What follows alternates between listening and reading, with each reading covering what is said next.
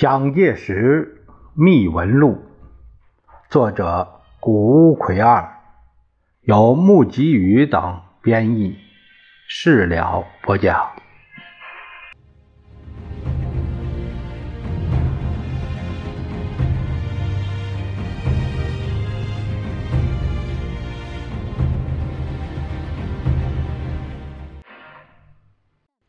我们这一节看第一章。第五节，孤苦的母亲死于溪口。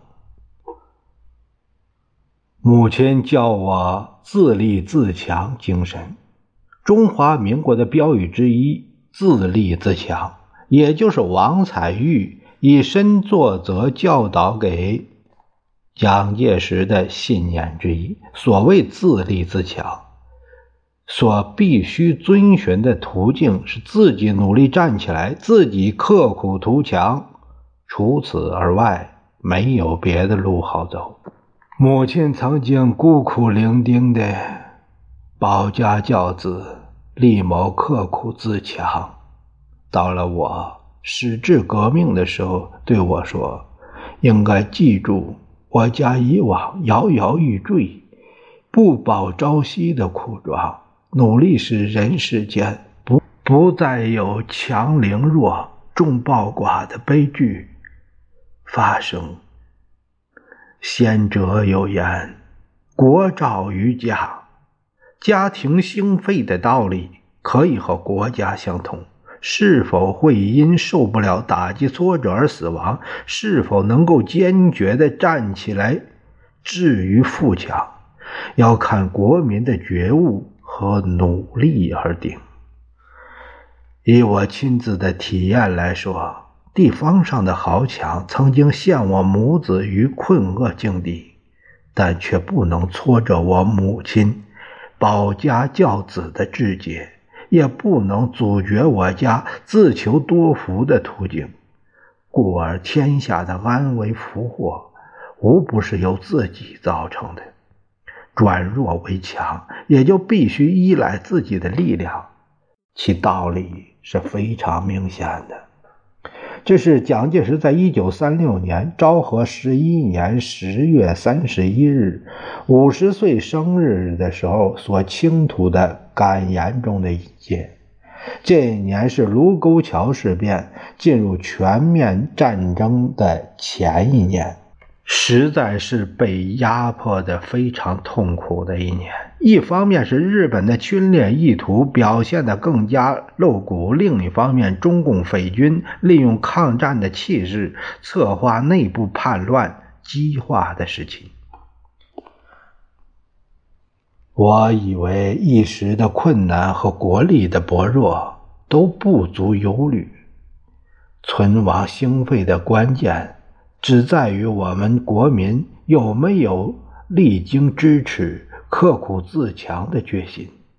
假定我们全国两万万女同胞都能像我寡母一样保家教子、为人子者，都能保卫自己的国家，岂有不能使我华夏复兴的道理？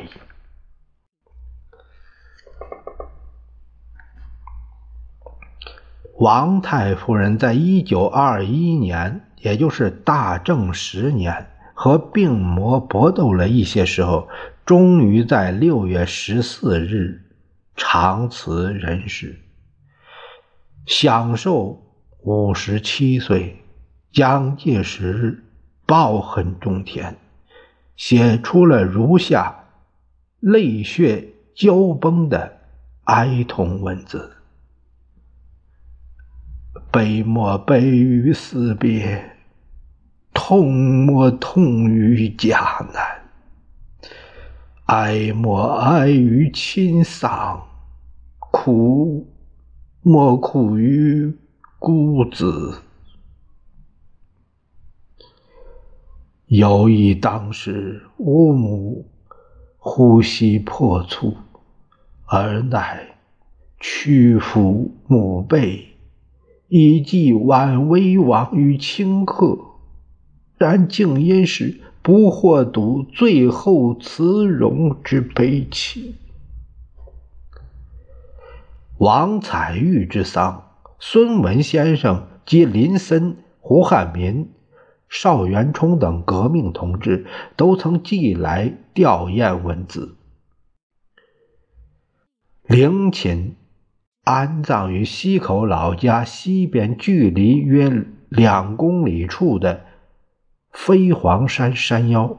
随后建立的墓碑有孙文所题“贾母之墓”和“胡范族史”。一九六四年十一月，王太夫人百岁名诞，蒋介石在台湾清撰纪念文，由夫人宋美龄女士书写，遥献太夫人在天之灵。我们看一下。这有一段这样的内容：今则大陆焚如，碎石且不得一盏，败于松丘之间，方豪气攀木于海桥之上。年迟日增，回累一身，瞻望父母，唯当毅力志节。相与全国军民光复汉业，重整山河，雪庐墓所蒙兴山会屋之耻，必人民早解道悬，陷逆之痛，岂勿负于先彼之居遇，故负屈劳恩情，则幸矣。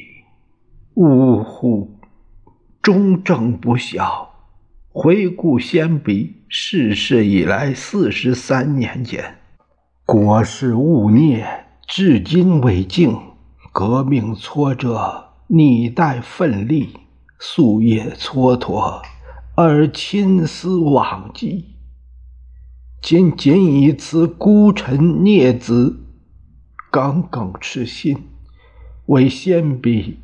百岁诞辰纪念，未能养达慈教于万一，不孝之罪，终身之痛，岂可追也？其不可赎也。溪口镇是一个美丽的乡村，这个乡村的象征是五岭。虽然只有海拔一百二十六公尺的高度，但在儿童时代的心目中却是令人无限仰止的名山。一九二五年，蒋介石撰写过一篇《五岭乐亭记》，读之如历其境。五岭突起于陕西九曲之口。独立于四明群峰之表，作中流之砥柱，为万山所敬仰。岭之上古木参天，危崖矗立，其下有溪，流水萦回，有鱼可数。隔溪之绿竹与岭上之苍松，倒影水心，澄澈皎洁，无异写真。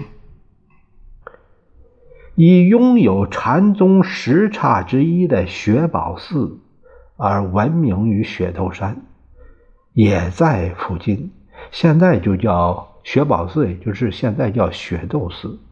一九二零年大正九年，蒋介石一时归乡韬光养晦，曾经做过七言绝句一首，寄托心境：雪山名胜东南最，不到三潭。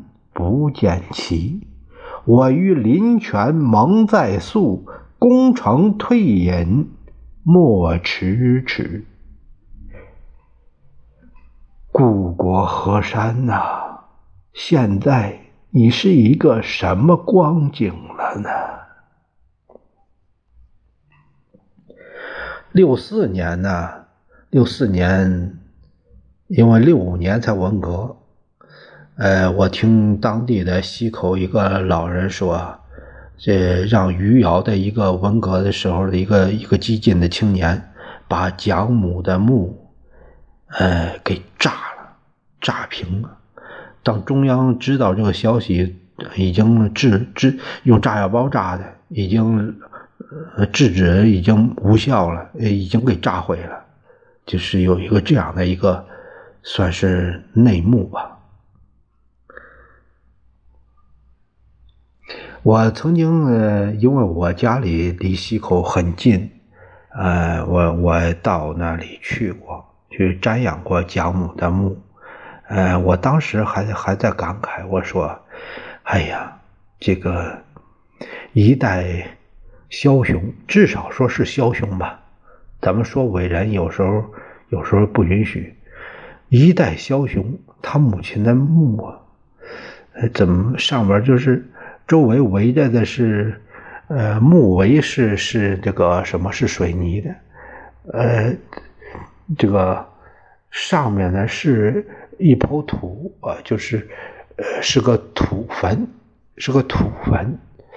我当时就很感慨，我不知道这个蒋母墓被炸前是什么样的，不知道是不是恢复到了以前。就是被炸以前的那个那个样子，如果是那样的话，那就是非常普通的一个墓，看不出来。